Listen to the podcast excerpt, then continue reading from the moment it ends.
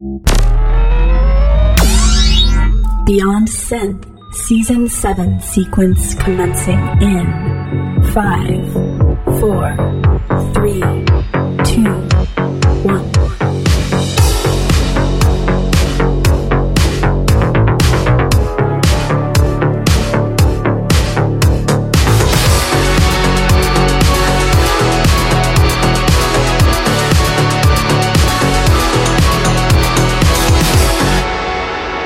Hey there, welcome to the show. My name is Andy Last. This is Beyond Synth episode 180. So that's cool. This has been a very crazy week.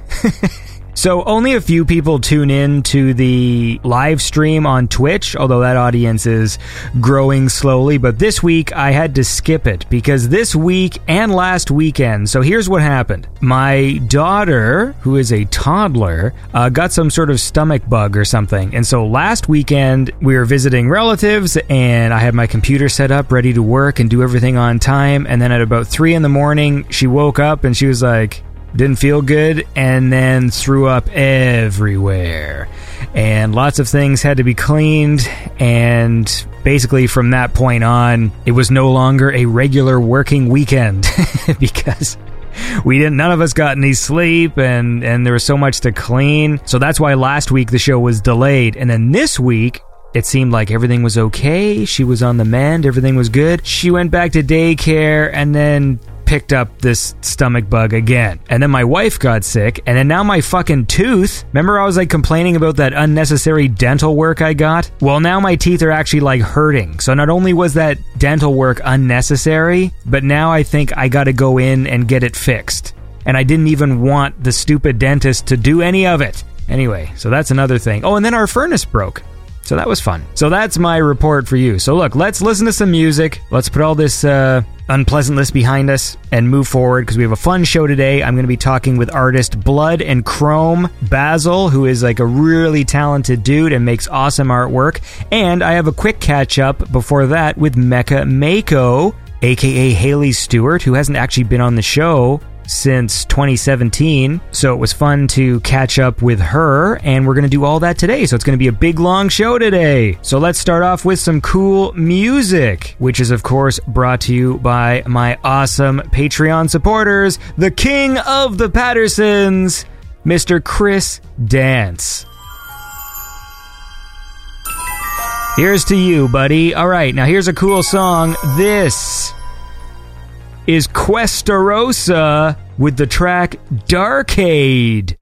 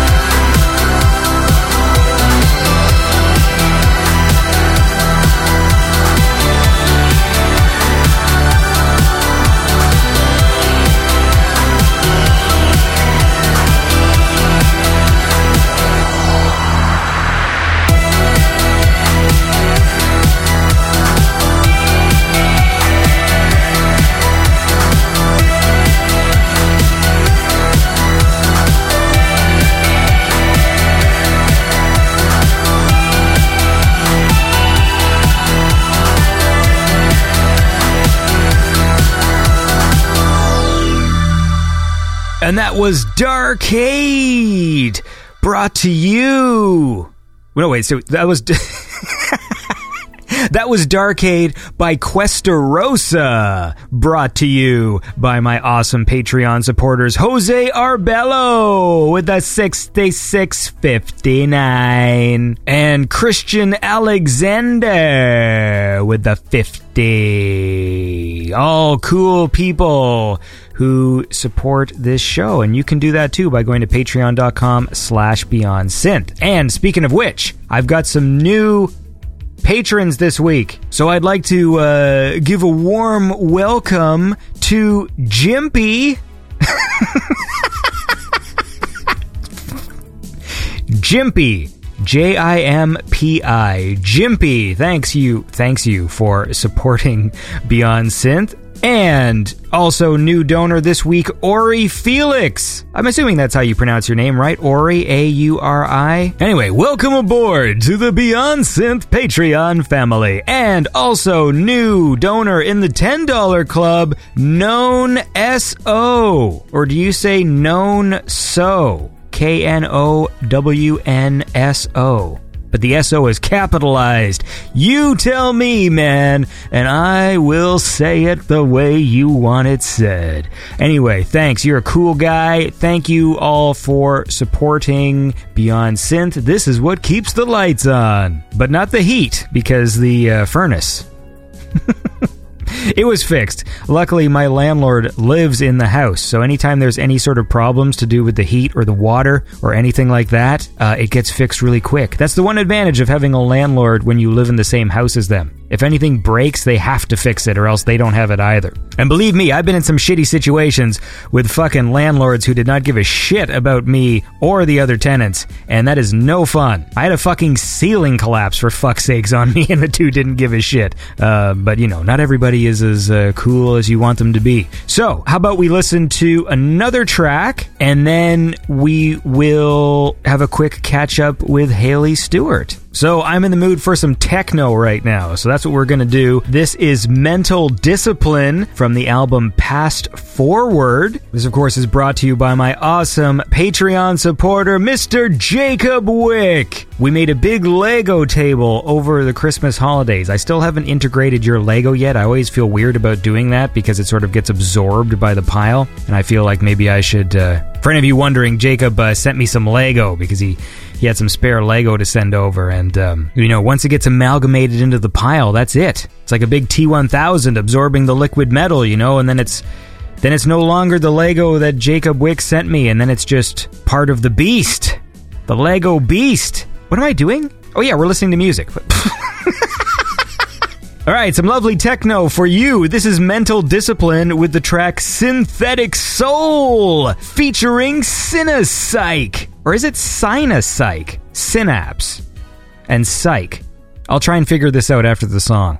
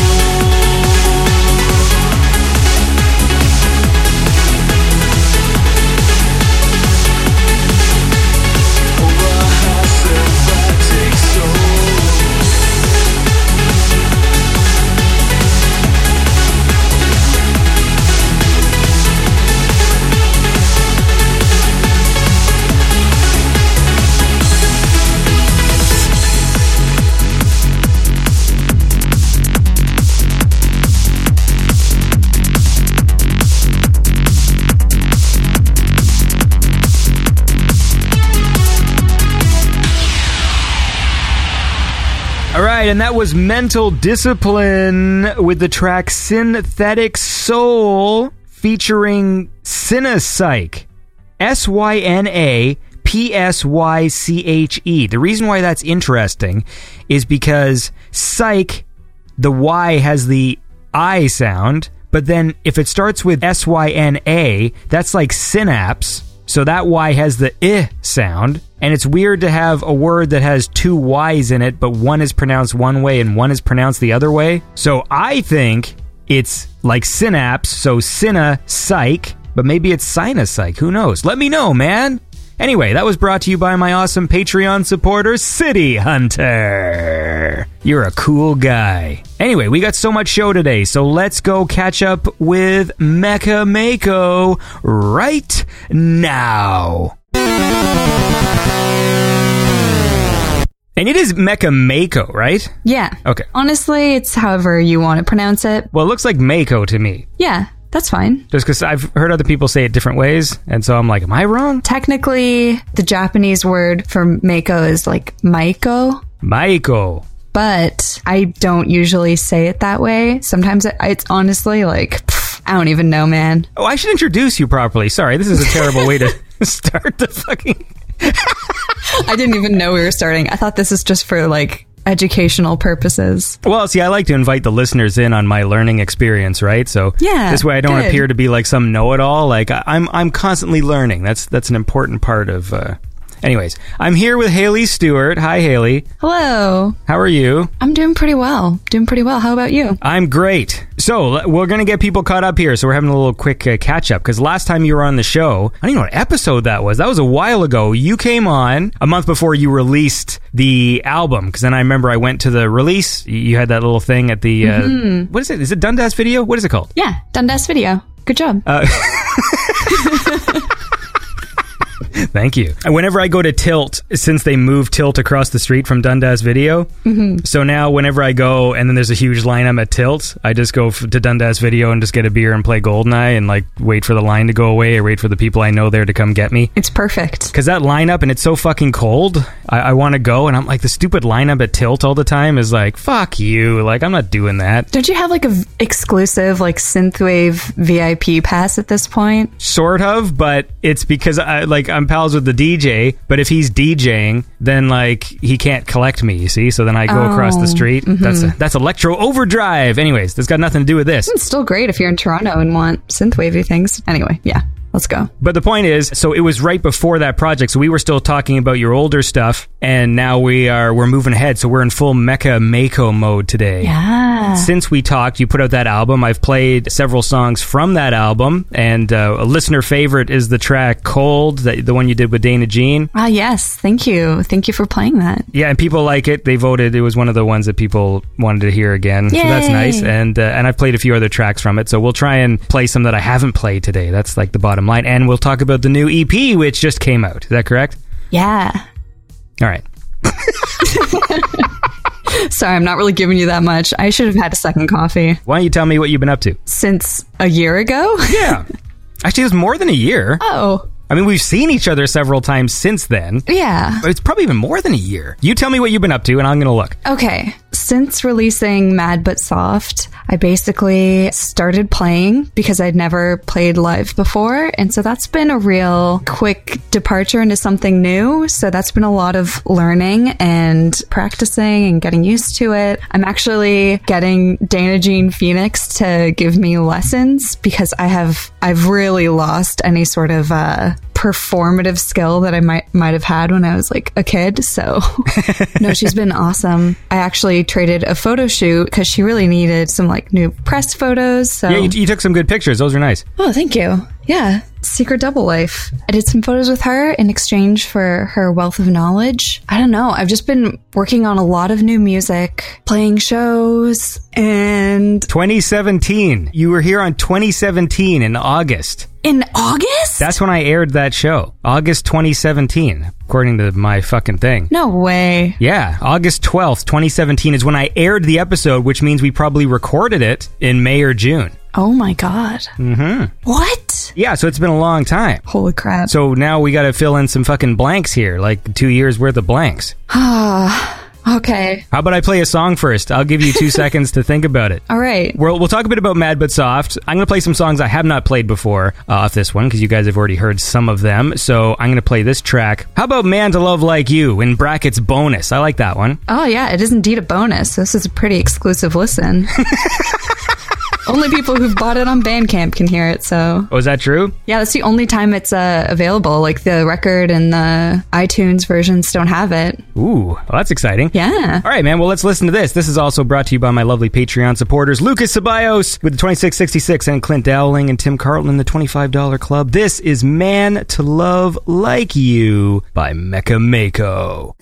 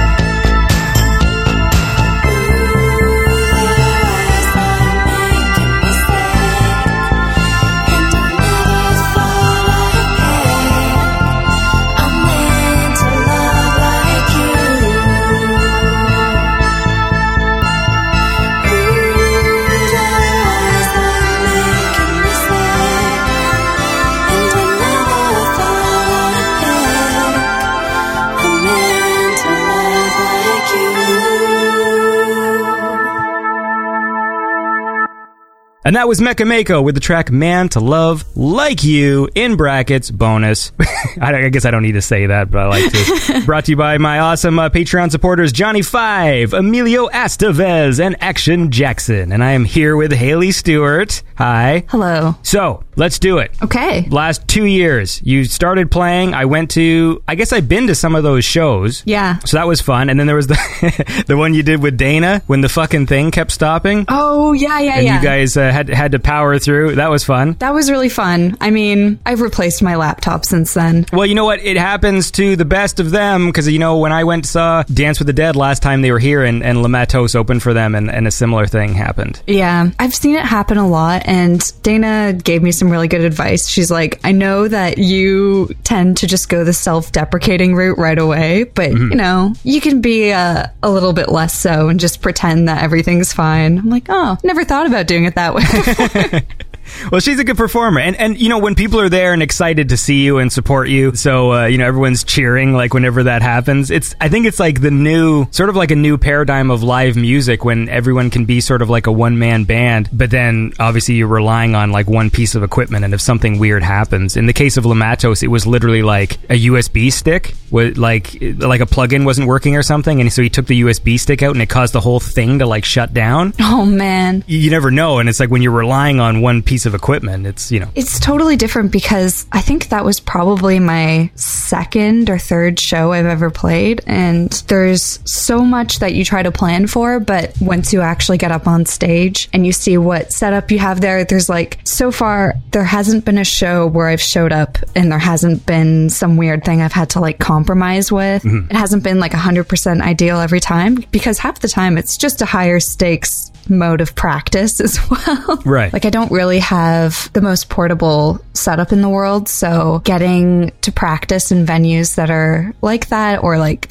the rehearsal factory. Um, I need to try to do it some more because everything can be fine once you're practicing at home in like a familiar environment. And then once you introduce a totally new space with a new way of hooking up the audio, you're like, okay, I need to learn how to do this many different ways. So Yeah, but it's important. I mean, that's how you learn, right? I mean, that's the exciting thing. You're getting all these lessons and fast forward. I know. I feel like it's so overdue to have been with Dead Astronauts for like over five years and never play a show.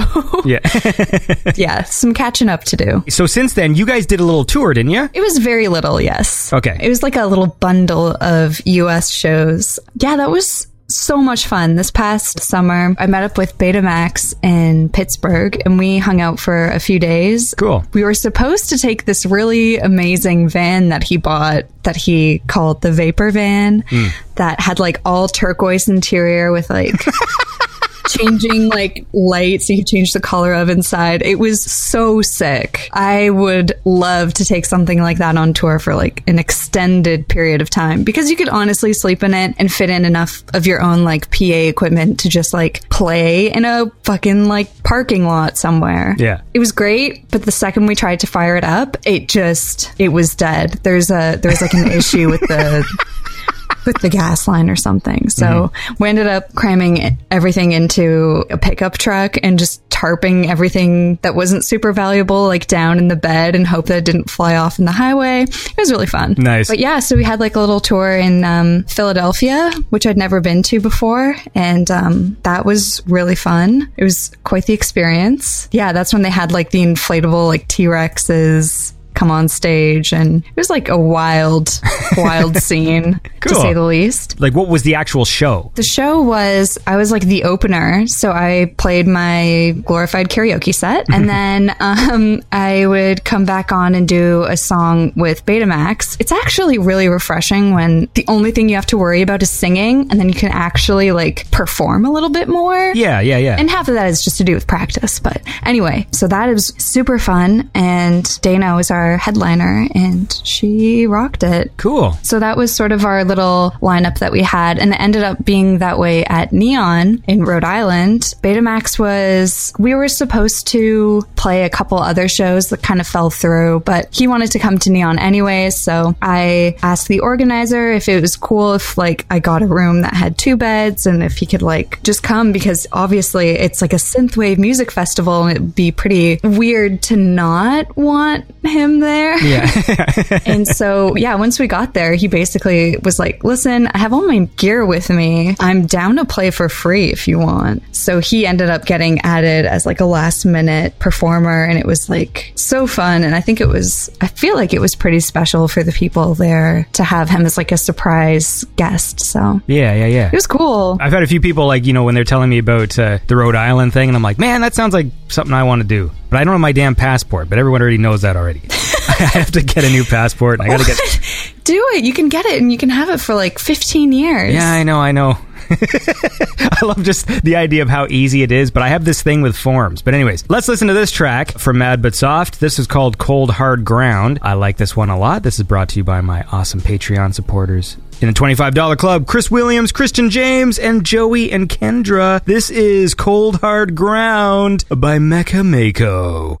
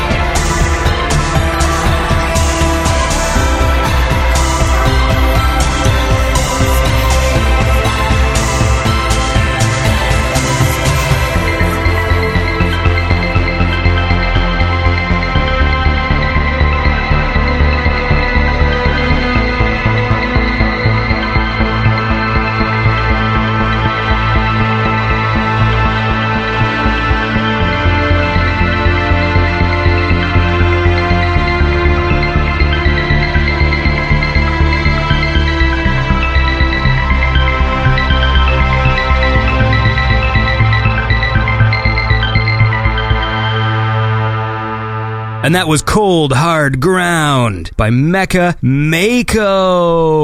Brought to you by my awesome Patreon supporters, Frank Skanicki, Gregorio Franco, and Mike Shima. And I'm here with Haley Stewart talking about playing music with Betamax Live and Neon Retro Fest. Oh, yeah. So I feel like I said this exact same thing to fucking uh, Aaron Vehling last week. But anyway, like I just said, Sweet Aaron. yeah, it's like, w- wouldn't it be cool if there was an event event, and then I sort of described what Neon Retro Fest is because, like, uh, I like the idea of live music and stuff, but I'm also partially an old man, and so I also like the idea of just renting out a space in a hotel and just having rooms with booths and old video games on tables and things, and being able to actually socialize. That's what I like to do best, right? I just like to hang out and talk to people, and uh, and so I really got to get my damn passport. But you guys did like a ladies of synth panel, didn't you? Oh, yes. Thank you for reminding me. You're welcome. Good old Scott Fort of Retro Synth Records hosted, because he's done the Ladies of Synth mega album compilations, hmm. which are really good primers if you're feeling like all you hear are from the synthwave scene is music by guys. There's, hmm. it's like a real eye opener to how much, um, how many lady producers there are and vocalists and all that good stuff. Hmm. So he hosted this panel at Neon between myself and Alex Bonilla. Oh wow, I just realized I don't know how to pronounce her last name. That's what it looks like to me. Yeah. But I guess I've never said it out loud. I'll have her on the show sometime. She can tell me. Yeah. So yeah, myself, Alex from Neo LA, Dana Jean Phoenix, and Julie from Future Holotape. And yeah. It was a really nice panel. They were just kind of getting some ladies together and asking us a bunch of questions about how to support other up and comers in the scene and trying to get like a more female perspective on things. And I think sometimes people can feel nervous about talking about gender and music, but it was such a positive panel, and the room was super full, which was really encouraging. And um, there were lots of great questions and discussion that came from it, so it was great. I mean, I'd like to see more ladies in the scene just because I like female vocals. I, you know, like whatever. But it's an interesting topic because that's like the one place where I just feel like we're all we're all equal when it comes to musical talent. Like I don't think I've ever heard in my life somebody say anything that's like, "Oh, guys play piano better than ladies," or you know what I mean. Like I've never heard that. You know what I mean? Like my personal take on it is, if we want to go the route of thinking that dudes, the ultra nerdy sort of music dude, might approach music from a more like technical point, which is why there's a lot of like guy producers because a a lot of the music, anyways, in in this scene and like a lot of electronic music, is like it's sort of like a guy producer and a lady vocalist who writes the music, who sings the melody, who sort of brings like the heart to the thing, and the dude is the technical guy who's sitting there like fiddling with knobs for hours, and like that's how these things sort of come together in a beautiful marriage of A musical marriage. Well, Yeah. I mean, if you think about it, that's really the the main example we've had for a really long time. Like at the uh, Ladies of Synth panel, I kind of described the image of like the man at the piano with the lady in the red dress sitting on the piano, like singing her track or whatever. So I think that that is what we've had the most sort of examples with the lovely like front lady and supporting like technical guy behind the scenes. this sort of this goblin in the shadows, The and then yeah. but um, it was really cool. I went to this cool little convention of sorts called the Toronto Sound Festival. It was like a whole like synthesizer and analog modular festival that took place a few months ago. And um, they had a lot of really interesting panels and lots of like cool synth demos. So if you're in Toronto and want to do cool things, I highly recommend it. Want to do cool things Yeah. related to synths and electronic I just like doing cool things. So I don't know, cool man. Like, things. Anyway. But it was neat because it wasn't all dudes. There were some ladies there, and I was talking with uh, someone who was like, she was a, I don't know if she was a physicist or, oh man. Anyway, I just was presented with so many alternatives to the the idea that again, just like ladies are there for vocals, boys are there to produce. So it was really neat getting to listen to other panelists who were talking about like ambisonics and stuff. It was it was really great. what we're to start seeing more of because remember i'm like 37 so when i was growing up a lot of the things that i think are the the foundations or the inspirations for like synthwave especially was dominated like boy man interests of that time like when i grew up. Like when i grew up and played video games it was mostly dudes. I remember like girls making fun of me and stuff mm-hmm. you know going like you play video games? Like it's like a childish thing. Now everybody plays video games. So when it comes to like musical talent of actual like just writing producing music like because i will i will go and i'll search and go like oh like maybe there's some new ladies i haven't found and stuff and i'll find that there are certain genres where when it becomes uh, like electronic music that there is a lot of female artists but it's not necessarily like synthwave. You know it's like a lot of like dream wave dream pop kind of stuff that i find Mm-hmm. So there's part of me that goes, maybe there's just something about this sound that like appeals to dudes more, and it could just be literally because when we grew up, it's based largely on like you know these science fiction movies and and video games and stuff that were kind of more guys liked at that point, and now the the culture is sort of changing, and that's great because that means more music for me to like. Mm-hmm. That's my sort of theory on this. Is maybe like just the girls didn't want to bother fooling with all these knobs, and then when they do, they go, hey, this is fun. Who knows? We should get a place to do a study and answer the question once and for all. I, it would be interesting because it's art we're talking about here. This isn't, you know, I know there's a lot of these discussions going on right now about other things where you're like, oh, ladies in the STEM field and this stuff. But when we're talking about art, it's art. It's like everyone can play a musical. I mean, if they're talented, you know, they play musical instruments. There's no real barrier. So it is interesting to me that this genre is mostly dudes, right? Like, and so, and I just want the answers. My theory is very limited. Yeah, it's also about what you end up being encouraged to do. And I think some of that can be a little bit subconscious, like what you feel you should be putting your time and energy into. Right. And also how, if you're a woman working on music, if um, you're growing up in like a scene where, if it's like a male dominated scene, sometimes it can be a little bit intimidating whether or not people mean for it to be. Sure. I mean, luckily, the, the synthwave scene, it, it is male dominated, but it's nerds. Well said. But let's not forget, all right, because I'm a big Doctor Who fan, and one of the pioneers in electronic music, uh, a lady named uh, Delia Derbyshire, is the one who actually like put the Doctor Who theme together, which is one of the early examples of cool electronic music. That was a lady, although technically the music was written by a dude, but she's the one who literally did all these fucking reel to reel things because it was like single notes on like reel to reels to do like the fucking Doctor Who bass line and stuff. Like it's how she had to do it was like really complicated and bizarre. Yeah. But look, we got to start talking about this new EP quick before you go. So I will play a song and then we will talk about it. So how do you say this word? Okia. Okia. You were heading towards this sound, obviously the influence that sort of guided your your music, but now you're going like full on. It's experimental and interesting sounding album. And this was the song that I dug. I think this one's really cool and we'll we'll talk about it after we play it, man. But this is Interrogation Override. It's brought to you by some Patreon supporters. Murat with a 1984 and Acid Dre and Hampus ML and Ken Giroux, all awesome people. All right, now let's listen to this song. This is Interrogation Override by Mecha Mako.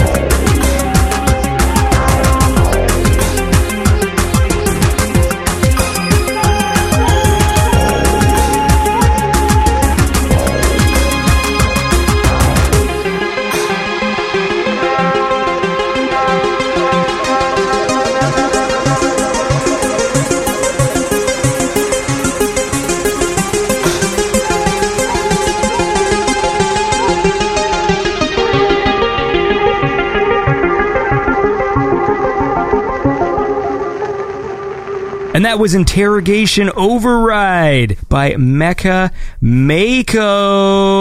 Brought to you by my awesome Patreon supporters, Chatterack, Pattern Shift, and Atom Force. And I'm here right now with Haley Stewart. So this EP, it's neat. I definitely haven't heard anything like it, so that's cool. Oh, cool. And there's a lot of like interesting sounds and it's sort of experimental. And and this particular track, it was my favorite because I liked how all the elements came together. Like I think, you know, when the song first starts, at first it seems like a bunch of sort of like random elements. And I think like, you know, around like two minutes in when like the synths start coming in and that's like, oh, then it actually like all sort of comes together. Oh, cool. Glad you liked it. Yeah, it's definitely lots of building and the track really pulls a 180 after that little intro bit. The second half of the album incorporates some really cool pre World War II samples. There's this guy who just collects all of these vintage recordings from all over the world and he has graciously shared them on a random website and I tried to contact him to be like, "Hey, I made this album using samples from some of your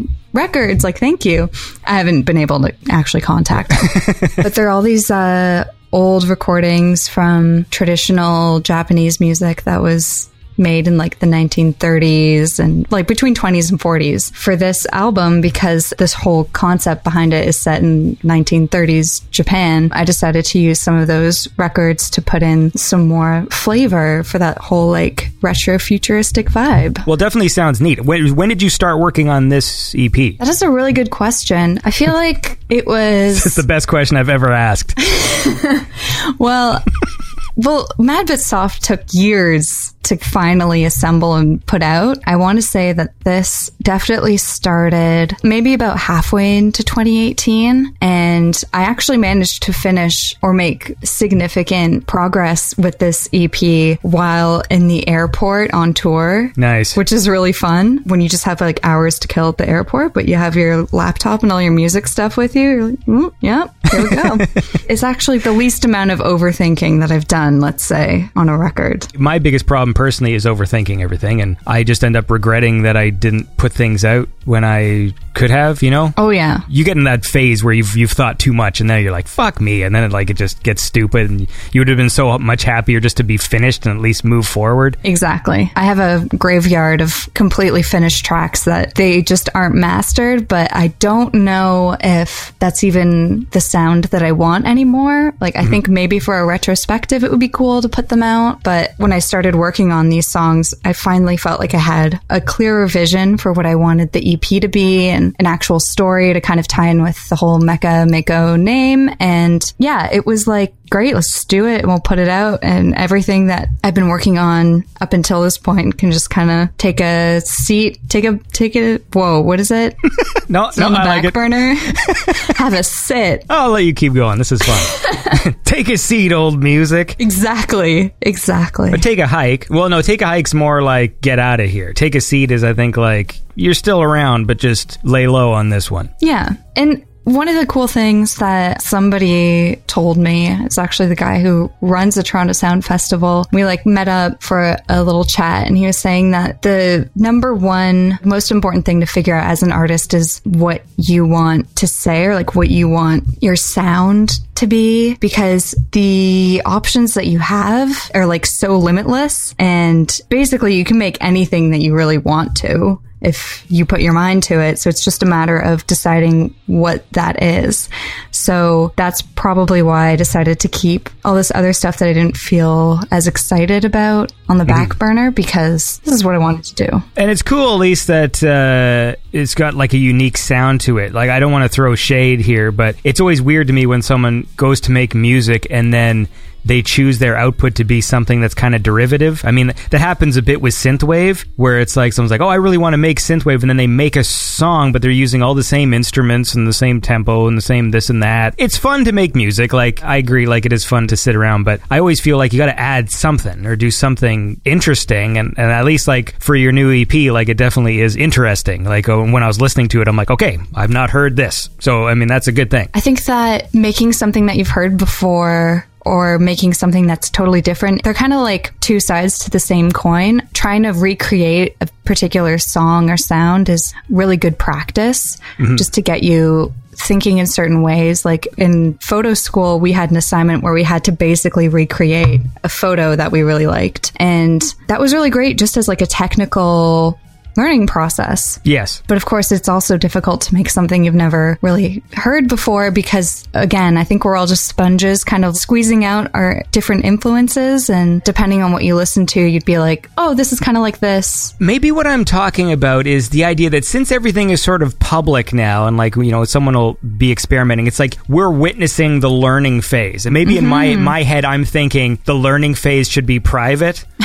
Because I don't fault anyone who says exactly what you just said, right? They look at a, an 80s song they like or a synthwave song and they go, well, I'll emulate it because then that way they learn song structure. They learn, oh, this is where a lead goes. This is how the bass line works. You know, you put my bass line like off beat, so it sounds like this, blah, blah, blah. But then to release it and have an artist name and then release that song, that's the weird part for me. Like the first part is fine. It's like, okay, yeah, you do this, you're learning. That's cool. Maybe like send it to some people for feedback and go like, yeah, this sounds pretty cool, man. Because I've heard some tracks that are literally like, well, this is Night Call by Kavinsky. Mm-hmm. And it's like, and that's what you've just made. So it's strange that you would call it something else and then have an artist name attached to it, right? I mean, I don't know. That's me talking out loud. Yeah, sure is.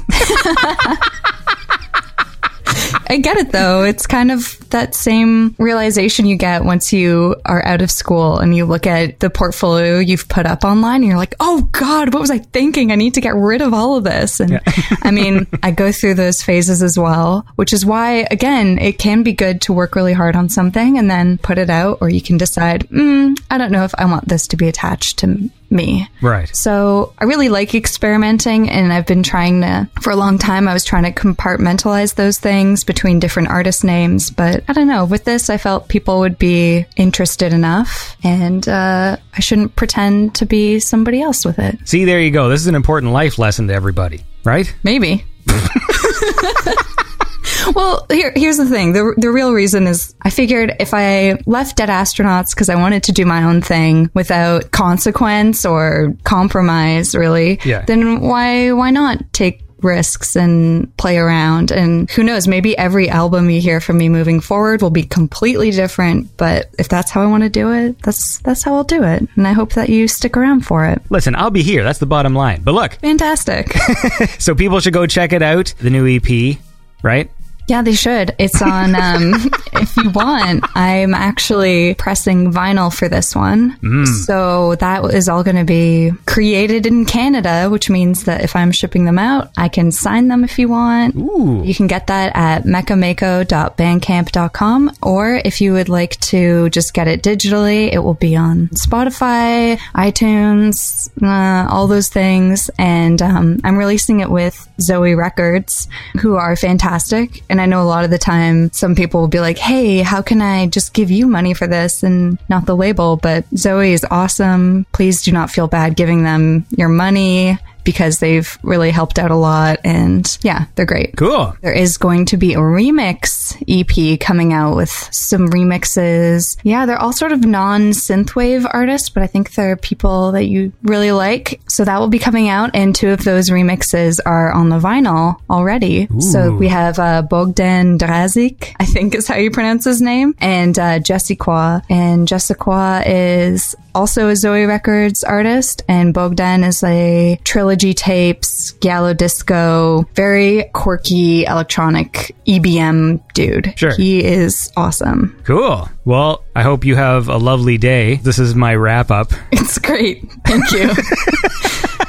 Well, it's cold outside and it started to rain. yeah, what the hell is up with that? Oh, it's going to be really icy. Uh, Yeah, I know. Ugh, Toronto. Because right before we started recording, I was just walking my son to school and I had my fucking umbrella. And I'm like, what the fuck? I can look out the window right now. I see like there's little water dripping off the trees. Ah, crap. Ah, crap. Yeah. Anyways, look, it was lovely to talk to you. Likewise. And I hope uh, people go check out uh, your album because it sounds cool and it was uh, nice catching up. Thank you. It's been a pleasure. All right, and that was my catch up with Mecha Mako. Always fun to chat with Haley. And uh, yeah, and we're going to be talking to Blood and Chrome in just a bit. Maybe I should listen to another song first. like, yeah, me, just me. I'm just going to put my headphones on and just quietly listen. That'd be absurd. You're going to hear the song too. What should we play? Well, how about this? Here's a song. This is Scandroid. This is a Volkor X remix of a Scandroid track, and I dig this one. I like the chorus. It's fun. This is Phoenix by Scandroid, the Volkor X remix.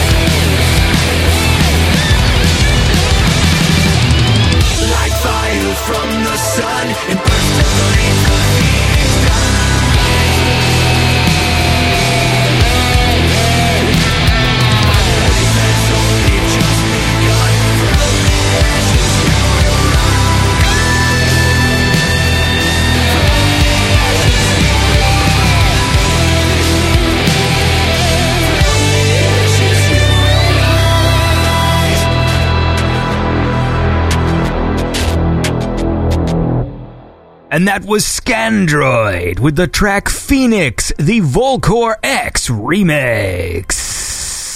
And uh, what the hell? Let's uh, do some shout out to some uh, $10 patrons. That was brought to you by my awesome supporters Fraser Davidson, known SO, he's a new guy. Gary Heather, Knight of Ducks, Andrew Benson, Robert Wolf, and Mads Baron Christensen. Uh, remember, if you want to support the show, uh, if you enjoy it, or if you don't, if you don't, support it more. That's my. That's my new tactic. Um, you can go to patreon.com slash beyond synth and uh, become a patron of the show. Or if you don't like Patreon for whatever reason, if you go to beyondsynth.com, there is a support the show PayPal button right there. You can do a one time donation or you can even do a subscription service similar to Patreon where uh, you can choose a, an amount that it will uh, donate once a month. So please, uh, please do that if you like the show because that's what keeps this show rolling along. Anyways, how about we go chat with Blood and Chrome right now?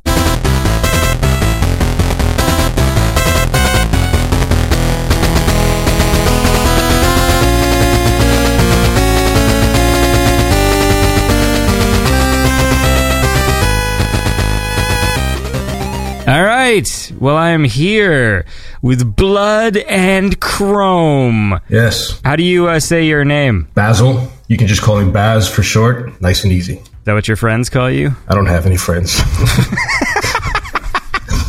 So, look, man, you're a talented artist. Is that correct? I'm just an artist. Talented. Nah, who knows? Well, you've definitely done some fucking cool shit. We'll say that. So, first of all, let's just explain. So, you've been around the synthwave scene for a long time, doing uh, cover artworks and stuff like that for people. Yeah, a couple of years since 2014, I'd say. And you've also done some cool sort of animation work as well. So that was the the last thing I saw was you had a Kickstarter for like a card game, That's right. Yeah, Magnum Force. and it was like a fully animated trailer, and it was uh, really fucking good. Thank you. Took a long time to do that one. Yeah. Was that all yourself? Like you did that all by yourself? Yes, it was all by myself. I do everything by myself. I'm a lonely guy, Okay.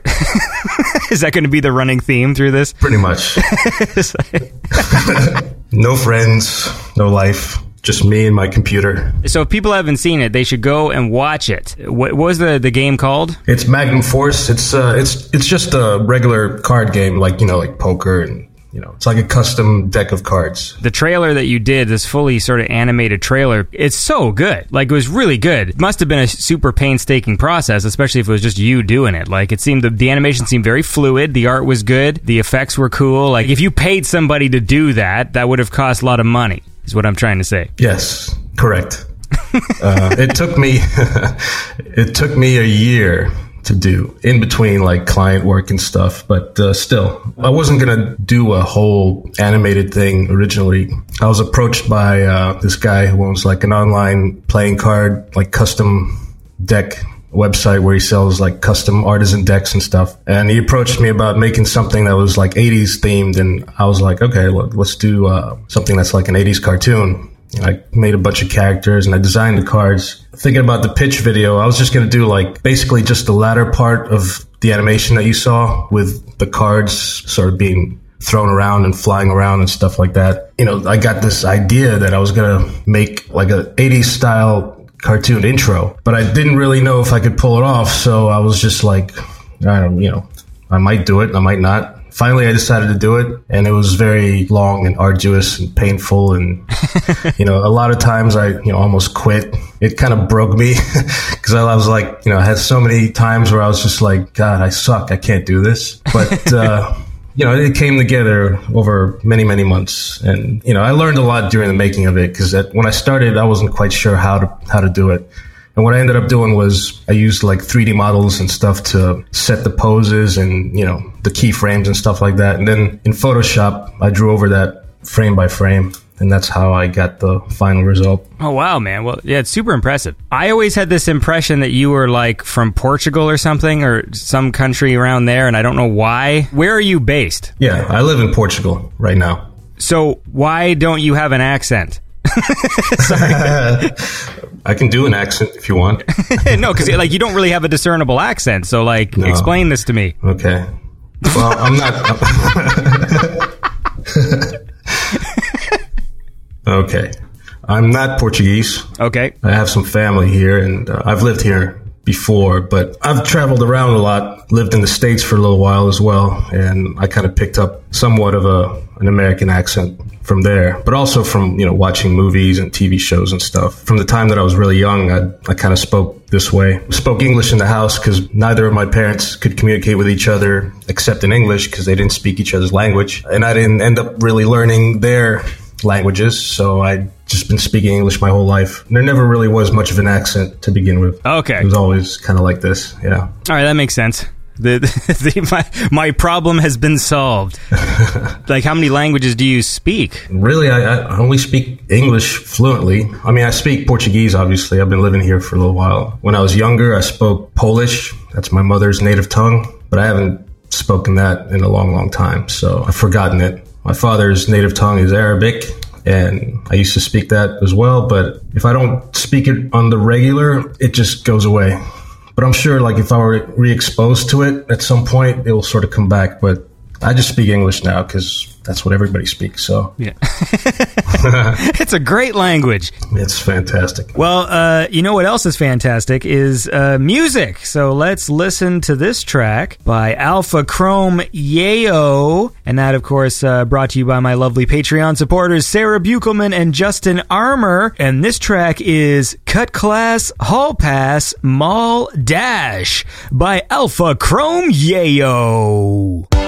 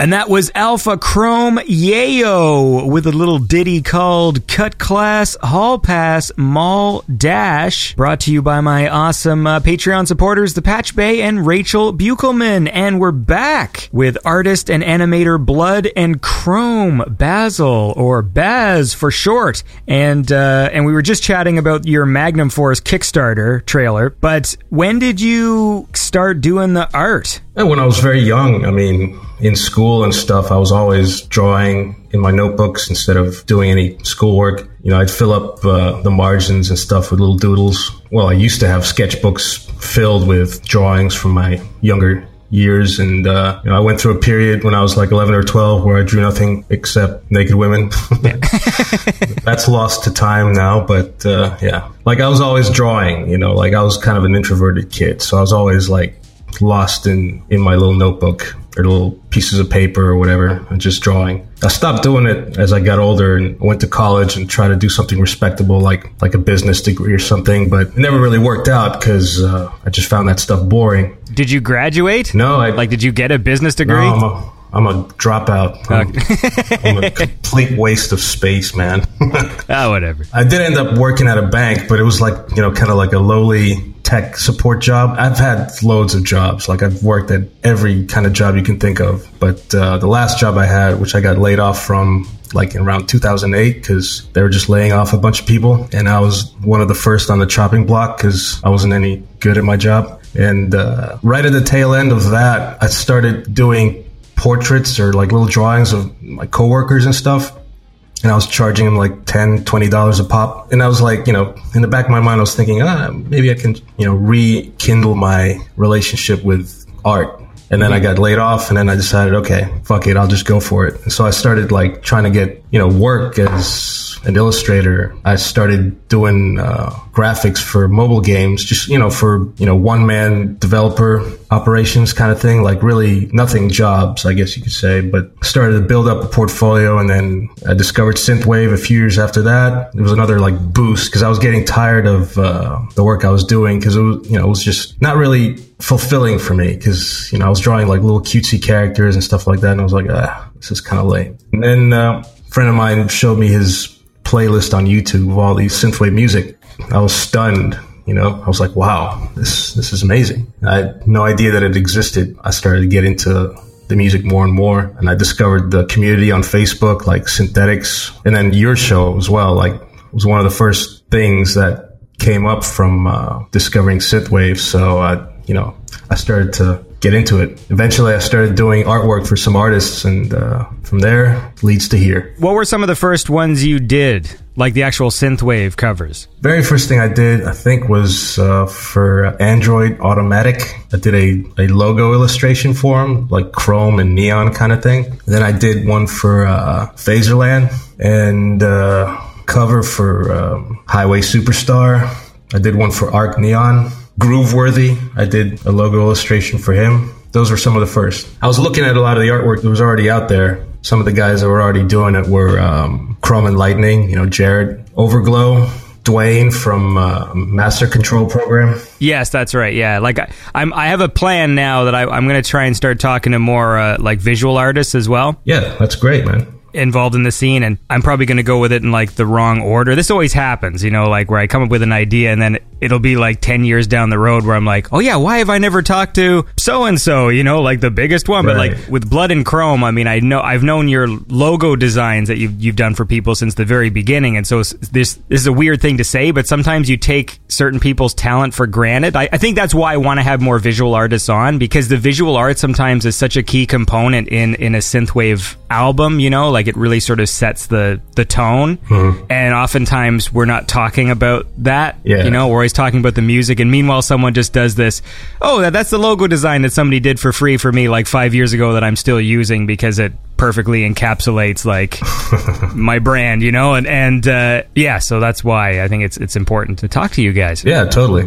If you're going like through a timeline, I should probably be the last one on there. But uh, you did talk to James White from Signal of Signal Noise. Yeah, I did a signal noise and then Mizu Cap, but she does like uh, the console painting and stuff. That's right. I want to talk to Ariel. I haven't talked to him. Um, Yeah, definitely, He yeah. did some stuff for me. And I mean, there's a bunch of people. I, I had a list. See, I think it was like three years ago. I had an idea to do like an artist episode, you know, where maybe I did like short interviews with a bunch of artists and then putting them all in the same one. But now I just like actually focusing on individual artists. You know, I think that's, uh, I think that's, but you know what I'm saying. Anyway, look, we got to listen to another track. So uh, here is Rulmino with the tune Neon Jungle, which is brought to you by my awesome Patreon supporters, Digital Dreams and Elias Garnier. This is Rulmino with Neon Jungle.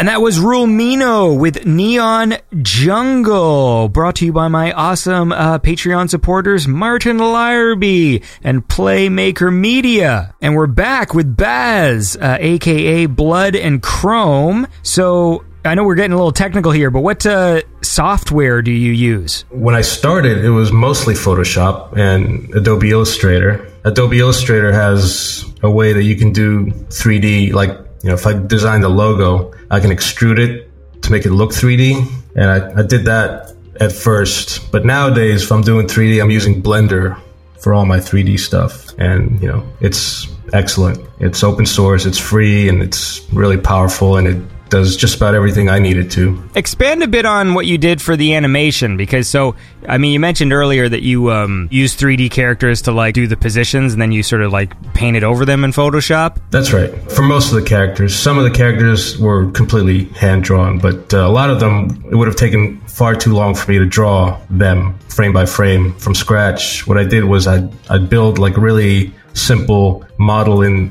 in Blender and I'd rig it up with an armature so I could move it around. And so I designed the pose and like the movement and then export that into um, Photoshop. And Photoshop's got like an animated timeline that you can use that you could draw frame by frame over over a certain amount of time. Yeah, that's basically how I did it. Because I know some people who use like that Toon Boom. Yeah, there's Toon Boom, there's uh, TV Paint, there's all kinds of software out there, and they're all very very expensive. In Photoshop, though, do you have the option to do like were you just since you had the 3D animation sort of like running behind, did you have any need to see the previous frame? Because I know, like in Toon Boom and those things, they they're designed, you know, so they have the onion skin is what it's That's called, right, where, yeah. where you see the previous frame. So can you do that in Photoshop? Oh yeah, yeah. It's got onion skinning. Yeah, there's a forget what it's called now, but there's a plugin you can get that uh, makes animating much easier. It basically puts all the major uh, functions of like the animation features into little buttons, so you can do onion skinning. You can set the frame rate, do all kinds of stuff. How many frames a second was the animation you did? It was 12 frames per second. I think it would have taken far too long to do it at 24. Oh, yeah. like I, I thought about doing 24, but then, you know, I went back and I looked at a lot of the references, the animation from like Thundercats and He-Man and things like that. And I noticed that they were really only 12 frames per second. And they still managed to make it smooth and, uh, and fluid. You know, that was just down to picking the right uh, keyframes and making sure the in-betweens were done a certain way. So yeah, I, I, I learned a lot doing it. 12 frames per second, but it still turned out to be a whole bunch of frames. Like each character has like maybe 50 to 60 frames a piece. And there's six of them, I think. So, you know, do the math. That's like 300 individual drawings, basically, give or take a few. The one character I did completely by hand just in Photoshop was near the end. We've, we've got that little, uh, like snarf Care Bear looking thing. That I did completely by hand. And that was sort of one of the last things I did. And I got comfortable kind of drawing each frame without needing any 3D reference. So, you know, I figured having at least one of those would help sell the uh, traditionally animated vibe that I was going for. I wish like more cartoons nowadays sort of looked like that because so many of the cartoons that, you know, I see that my son watches or whatever, there's such a crispness when it's all done digitally. Yeah. And I don't particularly care for it. First of all, the flash animation type stuff just bugs me. Like there's a lot of kids shows where, you know, they're obviously just moving around digital puppets Yeah, that's right. Yeah. It's fine, but it's not. It doesn't excite me. Like I, cause I can sort of see how they're doing it. Like in After Effects now, there's even like this thing called Character Animator, where you like Yeah, yeah, yeah, yeah. yeah. you get your webcam to actually film your face, and then it moves the face on the guy. Like That's right, it's yeah. cool if you want to do like South Park style animation. You could probably whip Yeah. together a cartoon. There's a place for that, especially with something like South Park. If the show is good and it's funny, the animation just has to be good enough to get the point across. It's, it's obvious why they do it. It's because it takes much less time to do. Yes. And if these guys have to pump out weekly episodes on a regular basis, then having to do it hand animated like they used to, it's a grind. You Yeah. know? Like even the old stuff, like if you go back and you watch He Man, you notice how a lot of times they're just standing there and they're not doing much, you know? Yeah, like when I was a kid, I used to watch. There was this cartoon that came on in the morning from the '60s called Hercules, Right. and Hercules was fucking notorious for all the ways they would get around animating characters. So they'd always be like walking behind bushes so that you Yeah. wouldn't have to see their legs, and No so all, legs, so all it would be is that their torso would just sort of like move up and down, and like their arms would be in the same position and stuff. Even as a kid, like I remember, like what the fuck is this? Oh, yeah. But then there's some examples, uh, like classic examples of amazing animation. Like I bought the Looney Tunes collection, the Platinum collection on Blu-ray of all the old Yeah. Bugs Bunny cartoons from like the 40s and stuff. yeah. And when I was a kid, for some reason, I remembered them being bad animation. I think it's just because it was Hmm. old. Like I think I was confused. Like I just thought like old equals cheap. Right. The same with the old Spider-Man cartoon as well. Because I remember when I was young, I used to be like, "Oh, that old Spider-Man cartoon is just as poorly animated as Hercules." But then when I bought the box set, I realized, "Oh no, no! Like it's actually good. Yeah. The first season of it is good." Mm-hmm. And then when Ralph Bakshi takes over, that's when the show. goes all fucking wonky because then all the skies are always like these weird water like green watercolor paintings and Right. they reused the animation cels so like spider-man instead of swinging like twice to get to a place he would swing for like three minutes because they were just trying to save on Yeah.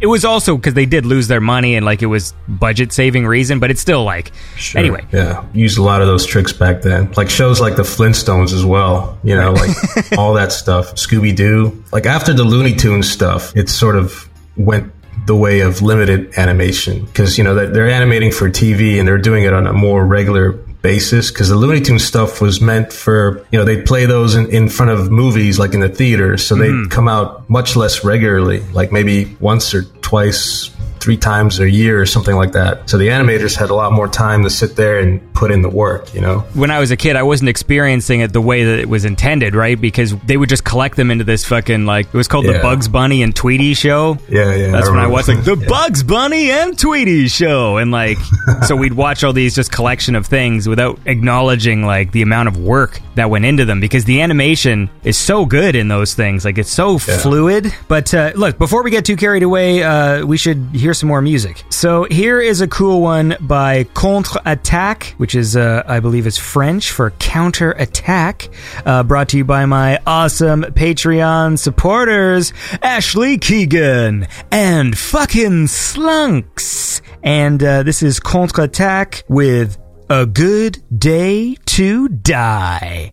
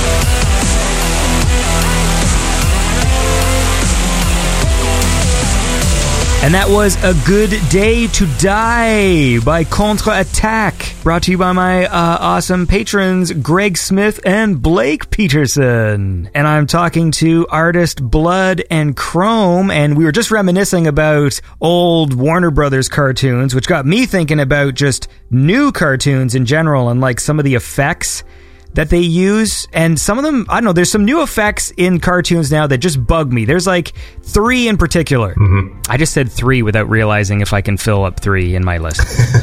Like I, i'm even holding up three fingers. And this is an audio conversation. All right. I got you for three minutes of playtime. yeah. You're going nowhere. I got you for three minutes. Three minutes of playtime. i'll watch those like you know direct to video warner brothers like batman cartoons that they make now Yeah. whenever there's motion in a fight scene, they do like this sort of digital kind of motion blur Right. of the characters to make it look like they're moving quickly, but you can tell it's not like there's frames of animation in between that movement. They're just sort of adding a weird blur to it. Do you know what I'm talking about? That effect? Sure. Yeah. Yeah. Yeah. yeah. I don't like it. So that's one thing I don't like. No, sir. I don't like it. to me, a lot of the new cartoons, they just look too clean. When I was watching your trailer, mm-hmm. I mean, I know you're doing it digitally, obviously. Like, I understand that. Yeah. But just the nature of the way the characters are drawn and the way that they're moving mm-hmm. was like. Why can't more cartoons look like this? Like, this is like, I want to watch a cartoon that looks like, I want you to get a lot of money and make a fucking show. Like, because that's what I want to see. Like, I don't like this weird, super crisp, digital looking, like, all the cartoons kind of look the same. All the art style is sort of quasi anime Yeah. kind of style with the character designs now. Like, there's so much stuff I'm watching that just kind of, it looks the same, and I don't like the tricks they're doing to pad out the frames. Yeah. I know what you mean. I can't explain that weird motion blurs, but it's in all the fight scenes. Like every time like characters are fighting now, there's always this weird motion blur that happens, and I just find it distracting. Mm-hmm. When I go back and watch Ghostbusters, Transformers, I mean Transformers sometimes looks like it's like five frames a second. To be honest with you, Yeah. Yeah. but at the same time. I still like that better because it feels like every frame was actually like drawn. There's something different about it. That's right. Well, they had to.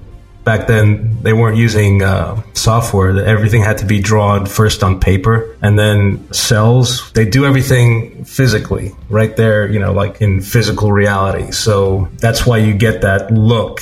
And I tried to recreate that digitally by, you know, like in some cases, I would forget to color certain things on purpose. You know how like shows like Transformers and stuff. Sometimes the colors would be off. Sometimes, Yeah, well, a lot of times.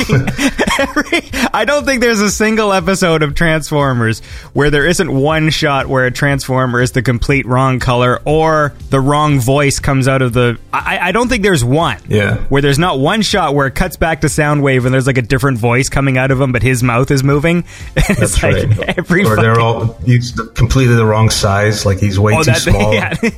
or way too big. like Transformers, it's funny because I love Transformers, but it is pretty poorly animated when you actually watch it. Like there's some shots Yeah. that are cool, but at the same time I still prefer it. You know what I mean? Because I still feel like, hey man, this is a you know, even though it was a toy commercial, it still feels more real to me than a lot of these the new digital ones. That's right. I agree. I, I might have a prejudice here. Like it, it's the exact same thing when we talk about you know CGI versus uh, Practical. practical yeah. effects and stuff. And here's what my question.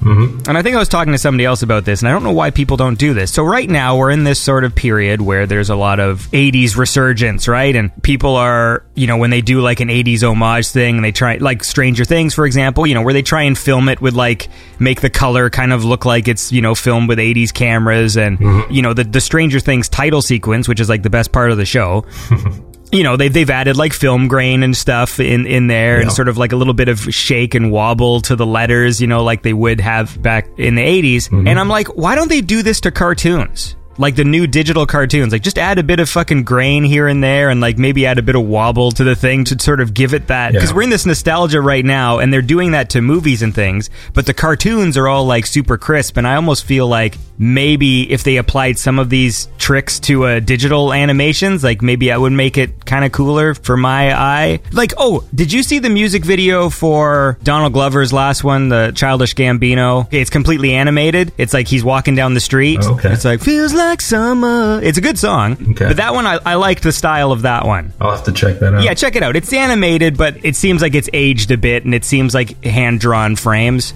Right. Um. Anyway, whatever. Sorry. No, I know what you mean. Like adding that aged look, even though it's basically a fake effect. Mm-hmm. Like I try to add it to everything I've done because it makes it feel like it, it's like sprinkling a bit of magic on it or something. You know, for lack of a, for lack of a better way to describe it. That's one of my favorite parts of the process is going in at the end and adding like that sort of grit and that dirt and a little bit of wobbly wobbly. Bleh, can't say that word. Shakiness here and there. Yeah, yeah, yeah. Ba-bee-ba, ba-bee-ba. But, uh, but yeah, like I yeah, I love that, and uh, I like when I see it out in the wild. If I see a YouTube video that does it right, and I'm like, oh, that's nice. It feels good. So yeah, I don't know why they don't add it in modern cartoons. I guess it's just an extra step in post processing that they don't feel is necessary. I think the other thing I noticed that bugs me a bit, maybe it's just because when I can understand how they do it. So, you know, like in new cartoons as well, when anything zooms into the frame, if something's in the mm-hmm. background and comes into the foreground, like a car or a character, they're clearly taking the animation and then just zooming it in. They're digitally zooming in a thing. Yeah. Whereas, like in the old days when they would animate,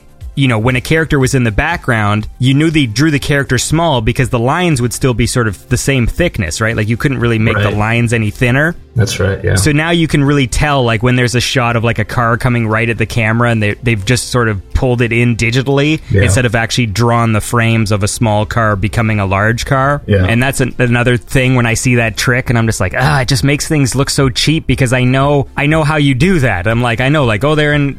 After Effects or some other program, they've just keyframed it small to big, and like it, it, Yeah. it doesn't match. It's like I feel like with old cartoons, I mean, everything was just hand drawn, so it was all done in camera, you know. Yeah, that's right. They had to draw every single frame of that car getting bigger. I did a little bit of that in the middle of the Magnum Force video where, um, well, I did a lot of that, but Yeah. the guy, you know, the guy that's got his guns and he's shooting, he starts out really big in frame and then he recedes into the background until he's really tiny. And all of that was just drawn. That kind of stuff is, is kind of tedious because you're drawing the same thing over and over again, but smaller. And it's just, uh, when am I going to be finished with this? But again, like the results, it's why I, I did it. I knew that the results were going to look the way I wanted it to. Yeah. I didn't. I didn't want to take any shortcuts or cheat with it. Yeah, yeah. Well, that's why I like you, man. You're an honest dude. and if I'm being honest, we have to uh, listen to more music. So here is a song by Jason Priest from the album King Kill 33 Degrees, brought to you by my uh, awesome Patreon supporters Tristan Waits and Skunk Raider. This is Jason Priest with the track Fire. And uh, and if I'm being honest again, it's F dash I dash R dash E. But you get what I'm saying.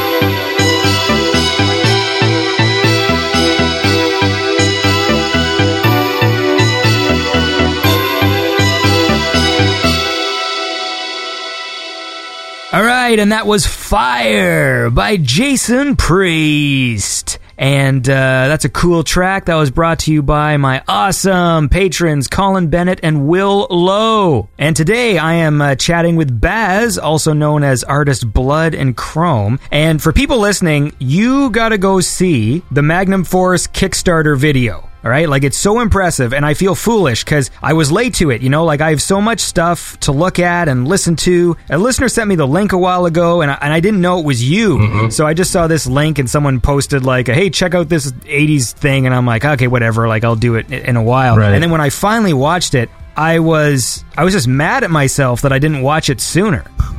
it is one of the most impressive things I've seen come out of like I'm going to say this scene Right. it's so professional looking and i i don't mean that in a weird condescending way like 'cause I, i'm saying like this thing looks so fucking good That's not condescending. well no but it sounds like when i say that it's just like oh i'm so surprised that you did good work basil but uh, you know, I was surprised too. Believe me. yeah I was like, "What? I did that? Fuck." it's just wow and i just want to see and in a way it annoys me because i want to see more stuff look like that no i mean i get it obviously it's a ton of work Yeah. but i would love to see just like a, a, a new cartoon animated in that way because it reminded me of the things i liked because i know because everything now just with all the stupid digital tricks and the way everything's so crisp and clean it just i'm not a fan of the way cartoons look like i can't get into them as, as much and i want to I haven't seen anything new for a while that's animated. The exception of maybe Rick and Morty. I like that a lot, even though it's it's still got that crisp look to it. But I think the character designs and the characters themselves and, and the stories carry the show just enough for it to be interesting. And there's a lot of stuff in there that's very well animated too. But you know, it would be nice to see something, yeah, like you said, fully animated from beginning to end. But I think it's it just comes down to a question of time and money. Mm-hmm. Is anybody willing to spend the time to produce a show like that and the money on it when they can make something far cheaper and take far less time and still get the same return on their investment or whatever. Yeah. All that business malarkey, yeah you know. i think we'd all know a bit more about this had you graduated the class yeah, gosh. Accounting, that was the thing that got me. Fuck. Accounting. So what what then are your uh, artistic sort of inspirations? Like what's the stuff that you like that sort of inspires you? There's a lot of stuff. We were talking about Looney Tunes. I used to watch that stuff all the time. The old Tom and Jerry cartoons as well. Coyote and Roadrunner. Those are my favorites. That's Chuck Jones. Like I love his work. And then all the Tex Avery stuff from Warner Brothers. When he did these really exaggerated expressions and, uh, you know all that stuff was great. Of course, the 80s stuff we grew up with, He-Man, Thundercats, etc. And then mo most recently, like if we're talking about contemporaries, like Signal Noise, when I first saw his work, I was like, wow, okay. I really wanted to get into like the synthwave aesthetic and his work among some of the other guys like Overglow, Master Control Program, Chrome and Lightning, etc. Sort of gave me the uh, drive, no pun intended, the drive to sort of uh, to get into it. So, and then you know, like artists like Frank Frazetta, love his work. I used to read a lot of heavy metal magazine for a while, and there's an artist in there. He did a comic called FAK, F A K K 2. His name is Simon Bisley. And he's like Frank Frazetta on steroids. and I just love that style. And, and anything that's like exaggerated and kind of crazy looking, I really, really like. I'm trying to think of the old Warner Brothers ones that I love the most, but I think Yeah. the thing that made me laugh the most though, and I remember this, it's the stupidest gag. I don't know why it still makes me laugh even when I think about it, but it was one of the ones where Bugs Bunny's facing off against Yosemite Sam. There's a part where he throws a banana peel down and then Yosemite Sam runs and then he stops and he just sort of slows down right in front of the banana peel. Mm-hmm. But then, because he sees it, and then he slows down, and then he's going slow. And then the second he touches the banana peel, he just like flies and fast forward like out of the plane. it's, fucking so stupid. And I still laugh about that when I think. Yeah. it's so Uh, this- fucking dumb. There's so many. Like, I wish I could remember half of them. Even some of the Disney stuff. Like, you ever seen uh, Goofy Gymnastics, where he buys like this little gym kit and he sets it up in his apartment, and he's, try- you know, he's trying to like exercise, and he just keeps fucking up until by the end it's a complete disaster. That's that's a classic. You should see that. I had I used to have this tape uh, that my dad made. Uh, he had like a an old like Winnie the Pooh movie on it or something, and it had a few Disney shorts at the start. And one of them was Goofy. These were the only Disney ones I ever watched because it was just the only tape I had. Mm-hmm. The one with Goofy was he he becomes a photographer, and so he gets like a camera kit and a film, and he's like he's doing like a tutorial on how to take pictures, and then he ends up getting like chased by a bear through like an amusement park. Kind of rings a bell. Not sure. I've seen so many of these. When I was young, I used to think the Warner Brothers ones are the cool ones because they're more violent than the Disney ones. Mm-hmm. Which I guess is true, but the Disney ones were pretty well animated as well, like nice, smooth. You know, even the Disney shows are are pretty well animated, like Gummy Bears and stuff. Yeah, yeah. That's definitely what I remember from back in the day. The theme song was great to that. Oh, I love Gummy Gummy, Bears. Bears. Oh yeah, no, Gummy bears. bouncing here and there and everywhere. Yeah. Yeah, no, I love uh, I love Gummy Bears. I think I, in like 2008 or something, I did like this cover of that song. right? Oh yeah. Put it on I my. need to hear this. Oh, it's terrible. It's uh, very auto tuned because I'm not a good singer. Dashing and daring, courageous and caring, faithful and friendly with stories to share. All through the forest they sing out in chorus, marching along while their song fills the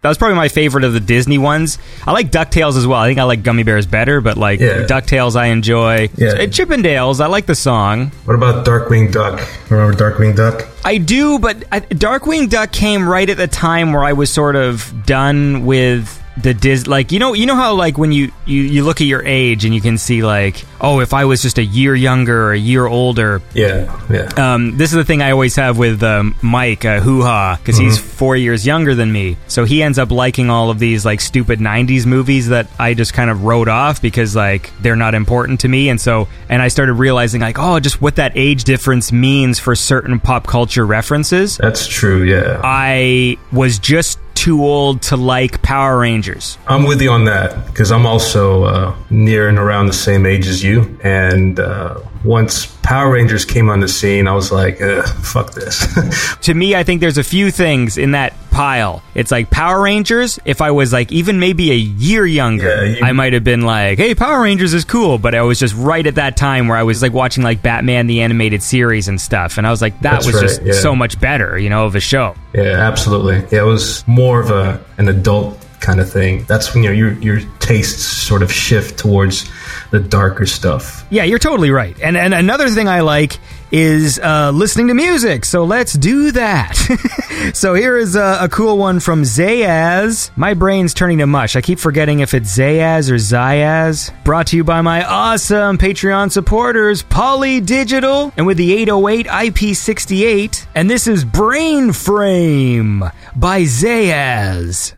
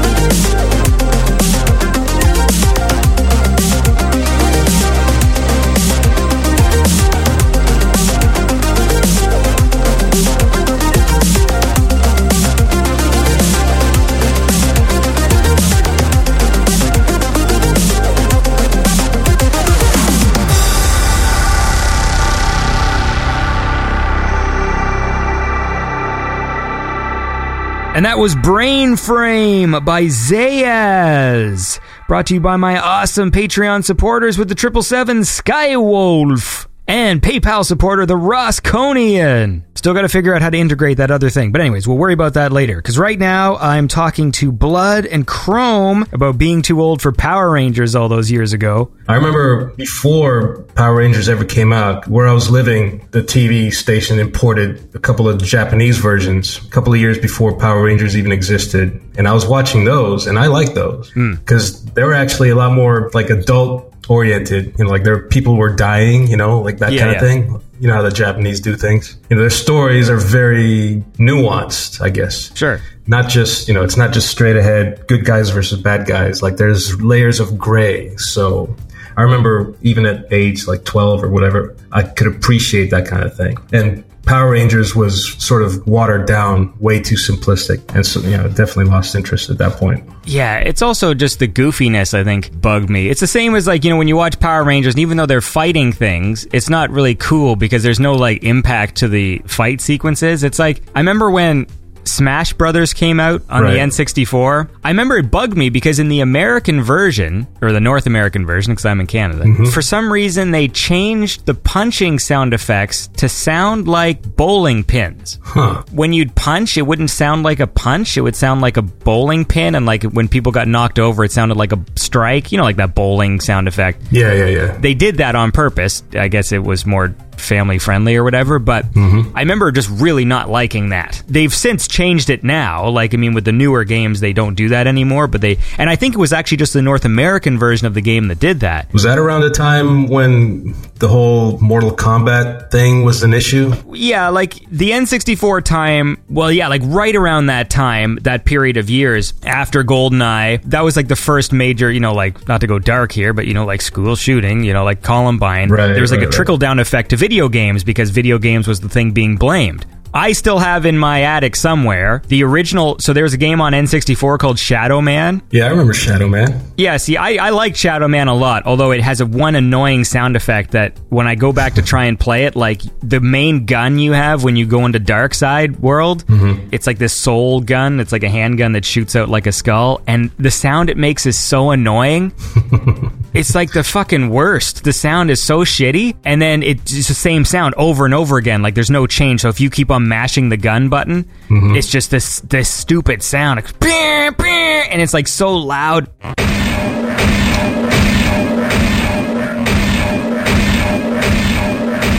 Anyway, what was my point? Oh yeah, so the the but like the game was cool. I remember the game was cool, and the original poster is he's holding a handgun and pointing it at the camera. Yeah. and I still have that. I mean, not the full poster, but like the the one that when you used to buy like video games, you know, they used to come. There you always used to be like a poster inside for like the game and like an advertisement for another game by that company. Mm-hmm. One side is Turok, and the other side is like some other game made by Acclaim, Right. and they changed it. So right around when Columbine happened and people started getting weird about uh, video game violence, they changed it so he was holding a skull instead of a gun. Right. It's the same artwork, but he's holding a skull instead, and that's I think what made it to the box. But the poster had the guns, and then Perfect Dark. The successor to GoldenEye was going to have an option where if you had Game Boy camera, you could take a picture of your face and put it on a character. Right. And then they got rid of that feature specifically because, you know, they had no control over what people were going to take pictures of. And so it was another thing that was like out of their control and they didn't want to have like some controversy with video game violence. And then there was uh, like a whole bunch of little things like that. Like, I think there was another one too. Maybe one of those games where you're, uh, was it Vigilante 8? Maybe like where there was a school bus character that they maybe changed or something. Cause it was, it was like Twisted Metal where you're like vehicle combat. And I think one of the Right. characters was a school bus. And I remember there was a game called Carmageddon. Do you remember that one? I think it was on PC. They made the blood green instead of humans that you were running over. You were running over zombies, and their blood was green. Yeah. the 90s was funny for stuff like that. I remember like the Spider-Man cartoon. It took place in kind of the future so that the guns that all the characters had were sort of Yeah, laser like guns. Laser guns. Yeah. they did that with GI Joe too. I remember, like all the all the Joes had these laser guns, and Cobra too. And I, was watching a video on YouTube recently about Batman the animated series finding ways to circumvent that gun thing because they were set in like this nondescript period of time Mm-hmm. where it's kind of like the 50s or the 30s or whatever, but there's also like modern elements. But all the guns were like these Tommy gun looking things. Mm-hmm. And the reason why they got away with that was because nobody was selling Tommy guns anymore. You know, it was like a, a bygone thing. So it didn't quite look like a real gun because it had that round magazine thing mm-hmm. on the bottom of it. So it looked kind of like a fake gun, but it was based on a real gun. So they were able to get away with that. I think that's my favorite part about with Batman as well in the animated series how they would always make sure to show you that the character didn't die. Yeah. So like even if you like kick somebody out of a helicopter, there would be a shot of like the bad guy landing in a tree or something. Yeah, yeah, yeah. Just so you right. know that he didn't die. like even though it's like a darker cartoon and it has this sort of serious tone, like no one ever actually dies in it. That's right. Yeah. I'm trying to think if there is an episode where somebody died. I don't think there is. Hi, this is Andy from the future to chime in before the nerds do. What I mean when I say nobody dies in Batman the Animated Series is no one is murdered on screen. Okay, if you want to be some pedantic nerd and be like, well, Nora Fries died when that dude shut down Mr. Freeze's experiment or some shit, okay, you know what I mean, you know what I'm trying to say. There are clearly some deaths that are alluded to, but no one actually gets murdered on screen. And we now return to your regularly scheduled program.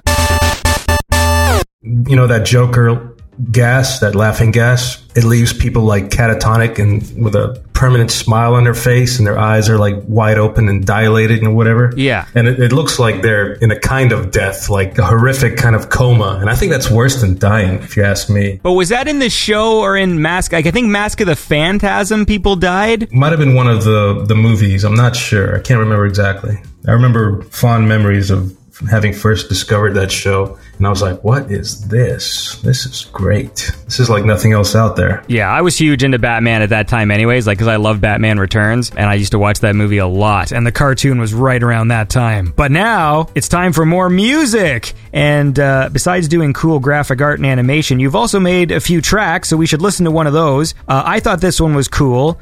This is Undercard by Blood and Chrome. Thank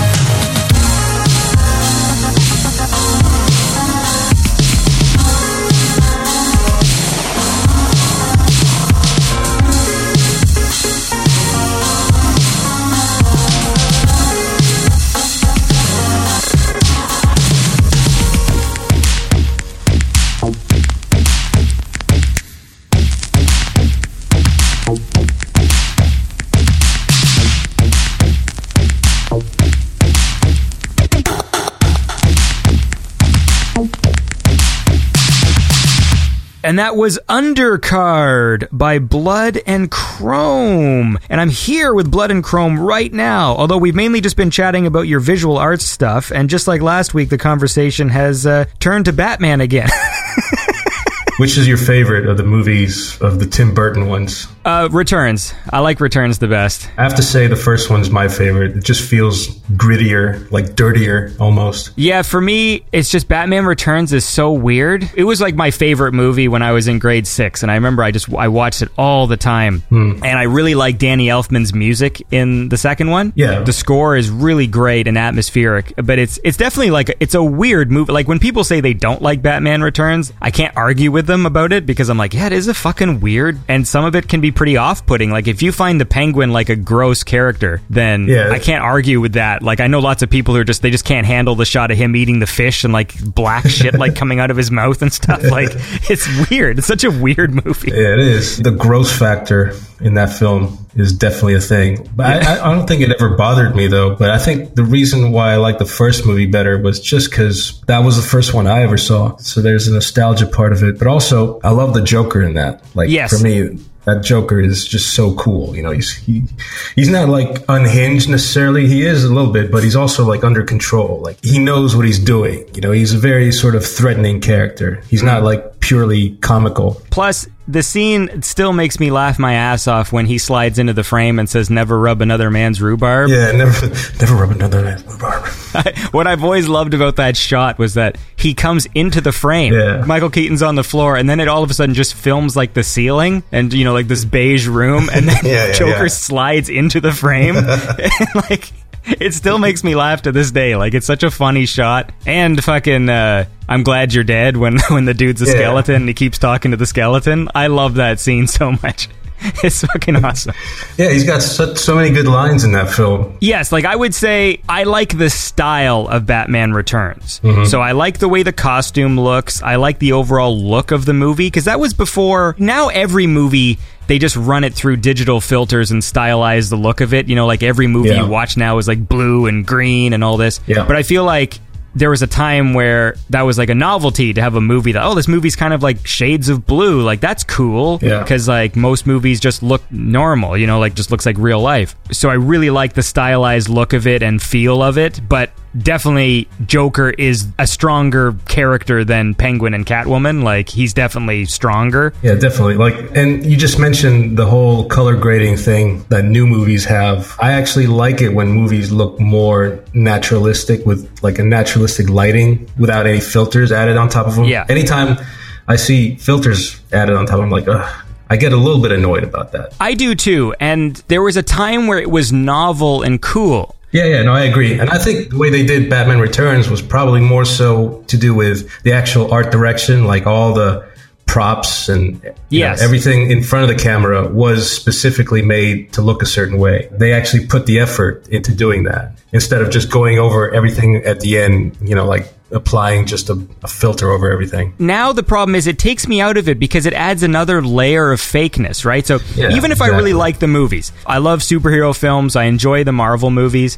but like with each one, they they're becoming more and more CGI, and there's a lot more filters going on to sort of blend everything together. That's right. Yeah. And it does remove me a bit. When Matrix came out, it was cool because not mo- like a lot of movies weren't doing that. Yeah. And it has a story purpose. It's like, you know, Yeah, when right, it's kind yeah. Mm-hmm. of green, you're in the Matrix. When it's kind of blue, you're out of the Matrix. So there's a story reason for the color grading as well. Yeah, exactly. Like if there's a purpose behind it, and it's, I was going to actually mention Matrix as well. Like that's one of the movies that utilized it properly as a storytelling aid. Because yeah, if you're in the Matrix, having that green filter over everything reinforces that this world is not real. Yeah, I think now they just do it because they can. I don't know if that means less care is taken in the actual lighting, like on set, or like they just go like, well, you know, this is going to take place in a desert, so we're going to, you know, color grade it to be a bit more yellow and orange, and Yeah. there's just something about it that feels a little unnatural. And so when I go back and watch a lot of my favorite movies, I was watching Terminator 2 the other day, mm-hmm. and it's pretty much just, you know, this looks normal. I mean, like besides at the end, it, in the in the molten metal plant or whatever, you know, like where it's kind of mm-hmm. blues and and that, that's intentional because it's blue, but the sparks are all orange and reds, and so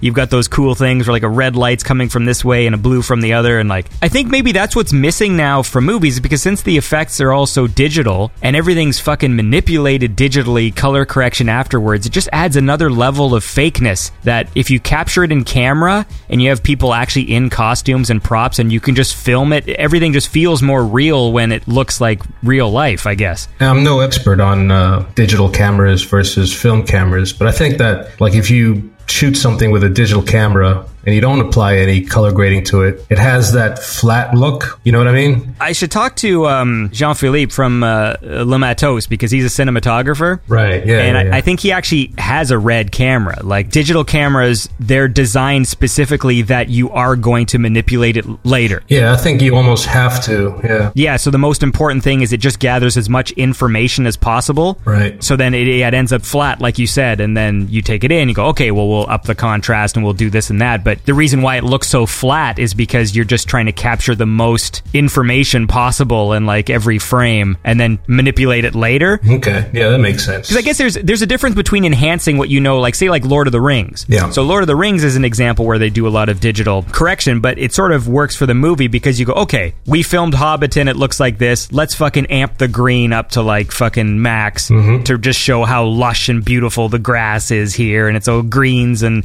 yellow flowers and stuff to contrast the darkness. And yeah, like they probably did a lot of enhancing because the grass wasn't that green or whatever. Mm-hmm. Fine, like that stuff I can sort of accept, and it's fantasy, right? So then Sure. it Yeah, adds another level. Whereas movies where it's just like nowadays it's like, oh, it's a thriller. Well, thrillers have to be tinted blue, you know, because that's what a thriller is. Thrillers are blue, you know, and it's I don't know, like I just I just feel like that's what's happening. It's like if it's a dark movie and like the subject matter is dark, then you also have to make the movie blue. Yeah, I mean, there's a place for all this stuff. If you think or if you believe that color grading will enhance the storytelling, yeah, do it. But I agree that there's a lot of occasions where it's just done just because, like you said, oh, this is a thriller, make it blue. This is a horror movie, you know, like those remakes of uh, Well, like Friday the Friday 13th, yeah, yeah, yeah. right? Where they color grade everything kind of teal. Not that's not the right color. You mean like uh, where they sepia tone Sepia. everything? Yeah, yeah, yeah, yeah. Yeah, sepia tone everything. Then they just do it just because it gives it that kind of backwoods feeling, like it's out in out in the sticks or whatever. Yeah, no, I know all about them sepia sticks. But look, we got to uh, listen to some more music, man. We got to hear some more tunes. So here is one by Garoad, G A R O A D. This dude's tracks are fun. They sound like Japanese video game music from like the late 90s. I know whenever I listen to this guy's catalog, I visualize selecting a polygon jet ski at an arcade. Anyways, this is Life Beat of Lilum by Garoad.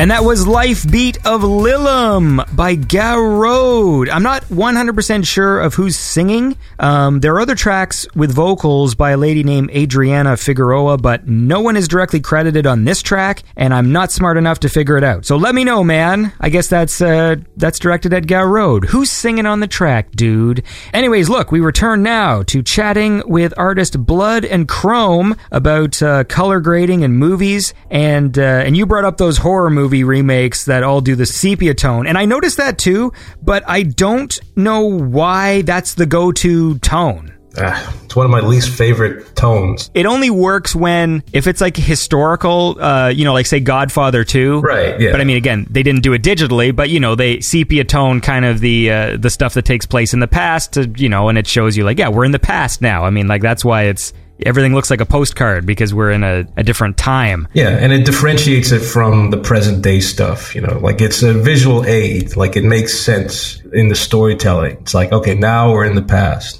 Like you, you just have that shorthand. The colors changed. I get that. You know, and even like the whole argument of uh, practical versus CGI. Again, there's a place for CGI. Like a lot of times, CGI is great for like if you want to replace parts of the set with, you know, like back in the day, they used to paint matte paintings to make it look like they were in a much larger environment. Well, nowadays, computer graphics works great for that. You can do it much more quickly and it looks better. Like I was watching the the behind the scenes of the movie Aliens and how they did some of those matte paintings, the actual technique of it is so impressive. Cuz I think there was one shot that they were showing where they had the extended shot and they had the matte painting. I'm getting this wrong, but I remember like some of that they did in camera where it's actually Yeah. like the matte painting is being like reflected on a mirror or something. There was a shot when they're waking up from their uh, cryogenic pods, and to make it look like there were more of them, they simply placed a mirror behind, like, there were four actual ones, and they placed the mirror to make it look like they were extended out further. So that's like a neat little in camera trick, just using a mirror, you know? in camera tricks are fun for me. I think that's why. I mean, I liked Lord of the Rings, like the first trilogy,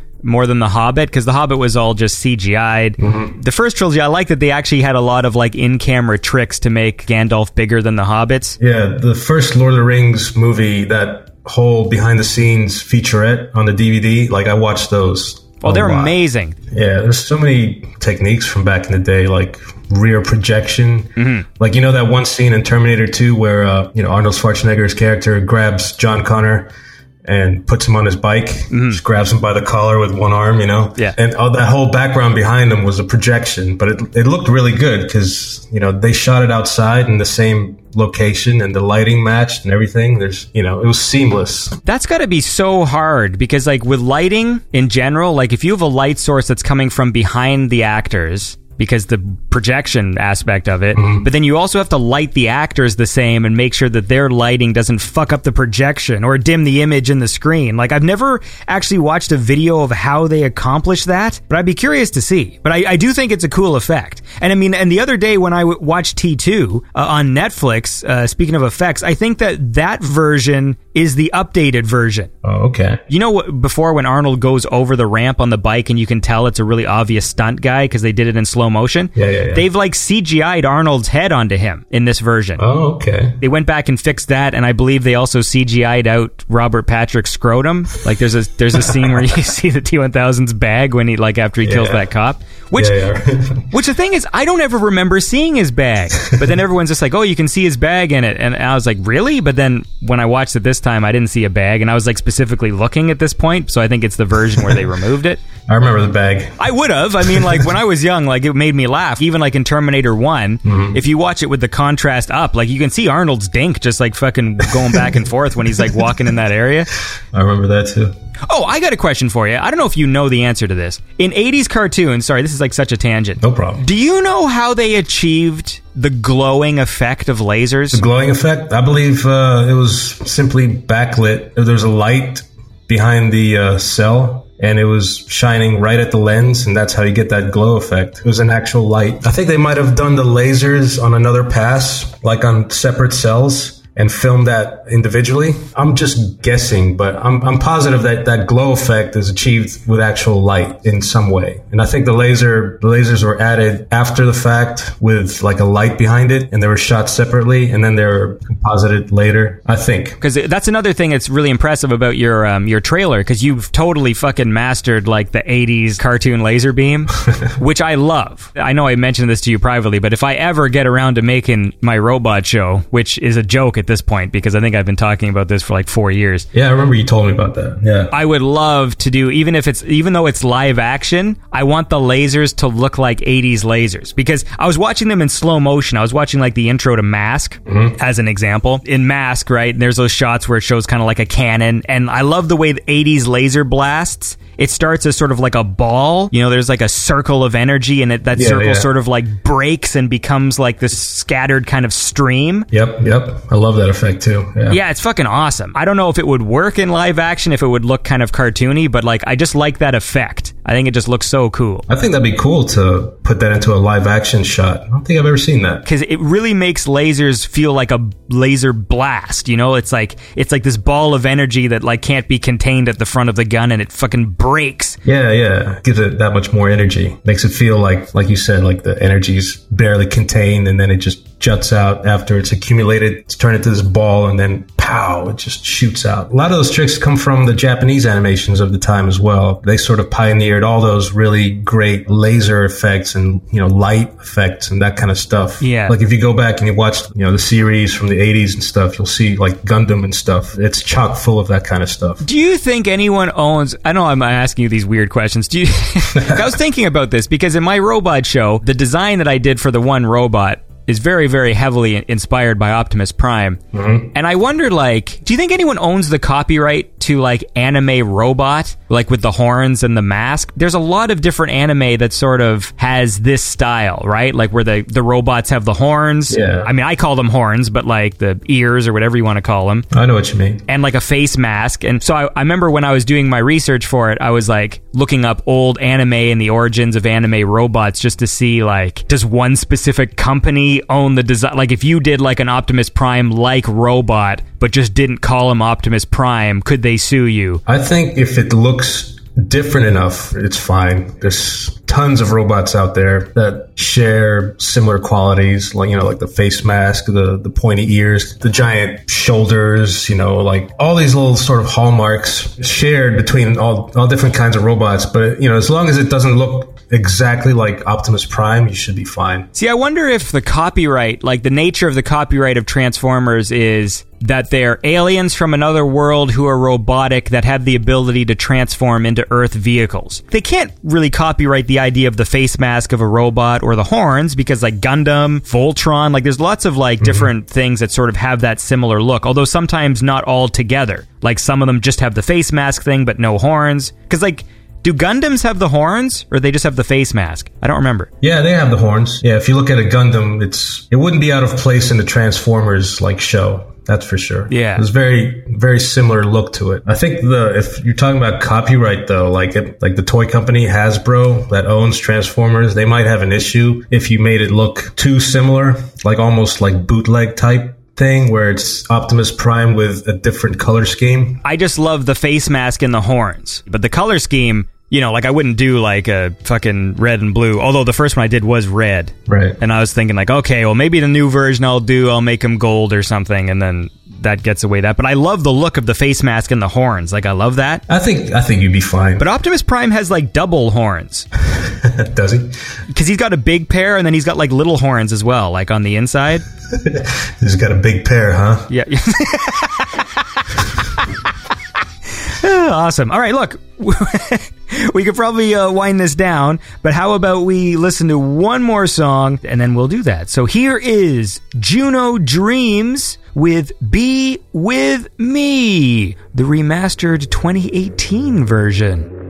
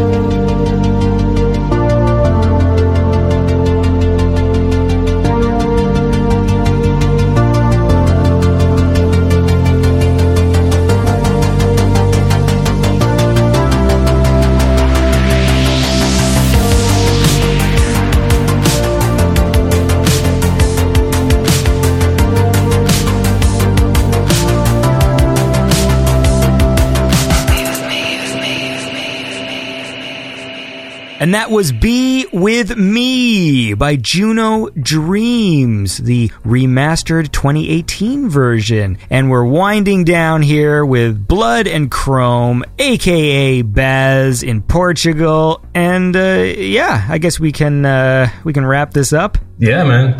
Whenever you want. So, what should people do? Should they go to your website to look at your stuff? Of course. Yeah, go to the website. Look at all of my stuff. So, Blood and Chrome. Right now, my URL is pointing to just my Tumblr page where I post basically my work. So it's bloodandchrome.com. Like, this is your job now, right? Yeah, basically. Yeah. Over the years, it's turned into a job now. Yeah. It's gotten serious. So, that's exciting. Yeah, yeah, it is. It is. Glad to be on this side of things because there was a time when uh, things were kind of rough. I was going hungry. Not anymore. like I said at the start of this conversation, sometimes people take the art for granted. And so it's nice to be able to see talented artists get the recognition that they deserve for their talents and also the financial compensation. I never believe that I have any anything coming to me. I'm just glad to be doing this. I'm very fortunate. You know, like I, I think I I hit upon something that people liked at the right time. It could have been anybody. You know, had I not got into the 80s thing, I'd probably still be scrounging for cents. But yeah, I'm, I'm very, very lucky, very fortunate to be in this position. And a, lot of it I owe it to um, James White of Signal Noise, because uh, like he approached me a couple of years back to do uh, some work on a video game. And he didn't know me. We never talked. He took a chance on some guy clear across the other side of the world. And uh, yeah, I owe a lot to James, and he's a really nice guy, a very nice, polite Canadian like yourself. I don't know if I'm polite, but okay, he's a Canadian like you. yes, I, I think I think he is more polite than me. Yes, I believe that to be true. yeah, no, yeah, James is a really great guy, and uh, yeah, I owe a lot to him, and yeah, I owe a lot to just the people that request stuff for me. You know, like they'll message me and be like, "Hey, like your stuff? You want to do something?" And I'm like, "Yeah, let's do it." As long as that keeps happening, I'll be a happy person. Even if it stops, I'll be happy to have been part of that. Yeah, man. Yeah, it's all good, good stuff. This sounds like when I wrap something up. Good stuff. Good Uh, this is why you've got the show and I don't.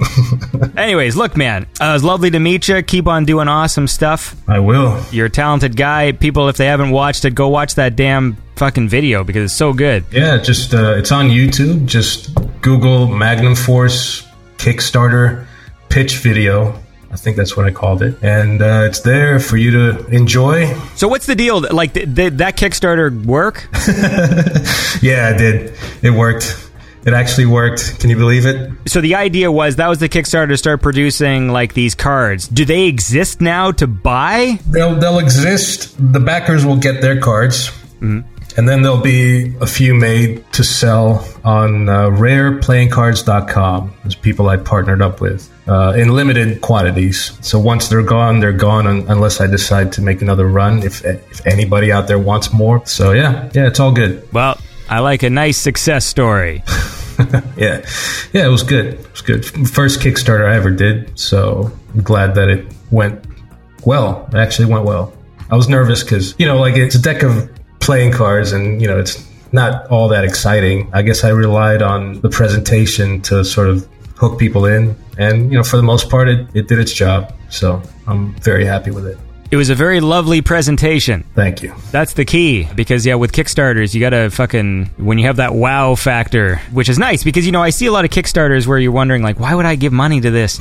uh, you know, when someone can't even put in the effort to like do a decent video presentation, you know, about their project. Yeah. And so uh, your thing was uh, very impressive. Well, thank you. Your thing is impressive too. I wish. Uh, all right, man. Well, look, you have a lovely day. It was lovely talking to you. Keep on rocking the fucking rock. What? And uh, and have I will. I'm gonna go rock it right now. yeah. all right, take care, dude. All right, buddy. It was, uh, it was fun. I've had the time of my life.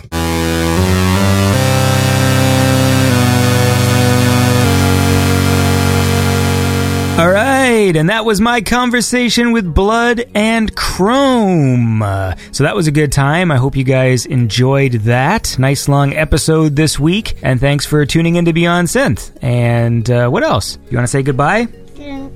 Bye. Bye. Are you feeling better? Bye. Bye. Bye. Bye. Bye. Bye. Bye. Bye. Bye.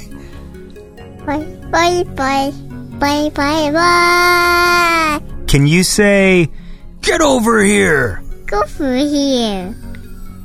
Oh, do you hear? I hear a siren. Can you say, The truck. yeah, that was a truck. White truck.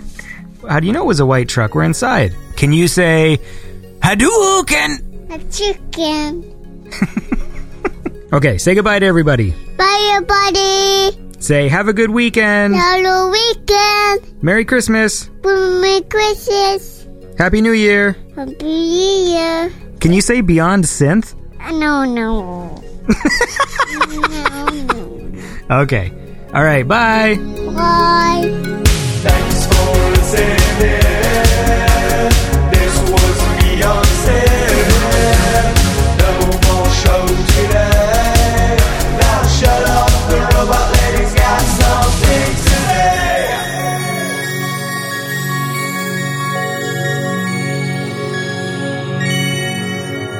If you enjoy the show, please consider supporting it by going to patreon.com slash beyondsynth or visit beyondsynth.com and click on support the show. Beyond Synth is made possible by the awesome Patreon supporters. Don't forget to follow Beyond Synth on Facebook, Twitter, Instagram, YouTube, SoundCloud, iTunes, Spotify, and Stitcher.